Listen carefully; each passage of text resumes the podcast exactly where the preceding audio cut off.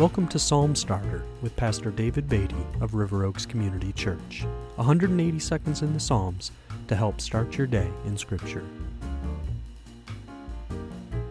Psalm 6 reads, O Lord, rebuke me not in your anger, nor discipline me in your wrath. Be gracious to me, O Lord, for I am languishing. Heal me, O Lord, for my bones are troubled. My soul also is greatly troubled, but you, O Lord, how long? Turn, O Lord, deliver my life. Save me for the sake of your steadfast love. For in death there is no remembrance of you. In Sheol, who will give you praise? I am weary with my moaning. Every night I flood my bed with tears. I drench my couch with weeping. My eye wastes away because of grief. It grows weak because of all my foes. Depart from me, all you workers of evil, for the Lord has heard the sound of my weeping. The Lord has heard my plea. The Lord accepts my prayer.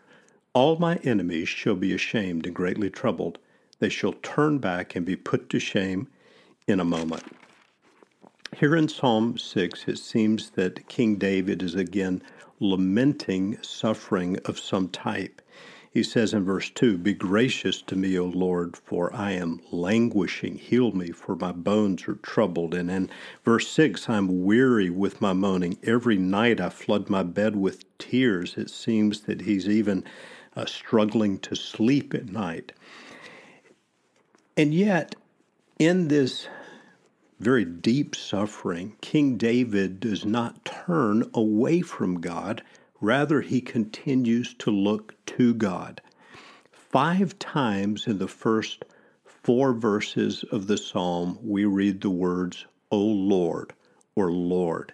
David is calling on the Lord. He's calling on his great God. And then in verse 9, we have this wonderful expression of confidence uh, near the end of the psalm when David writes, The Lord has heard my plea, the Lord accepts my prayer.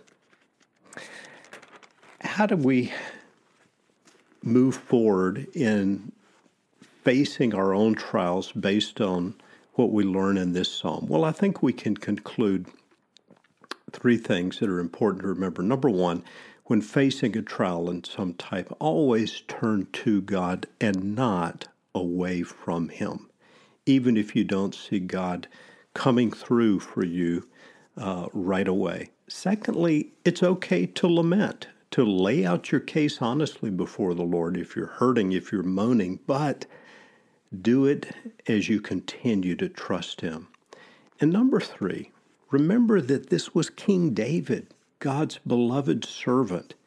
Many of God's great servants throughout biblical history suffered terribly and for long periods of time, yet they found God to be faithful.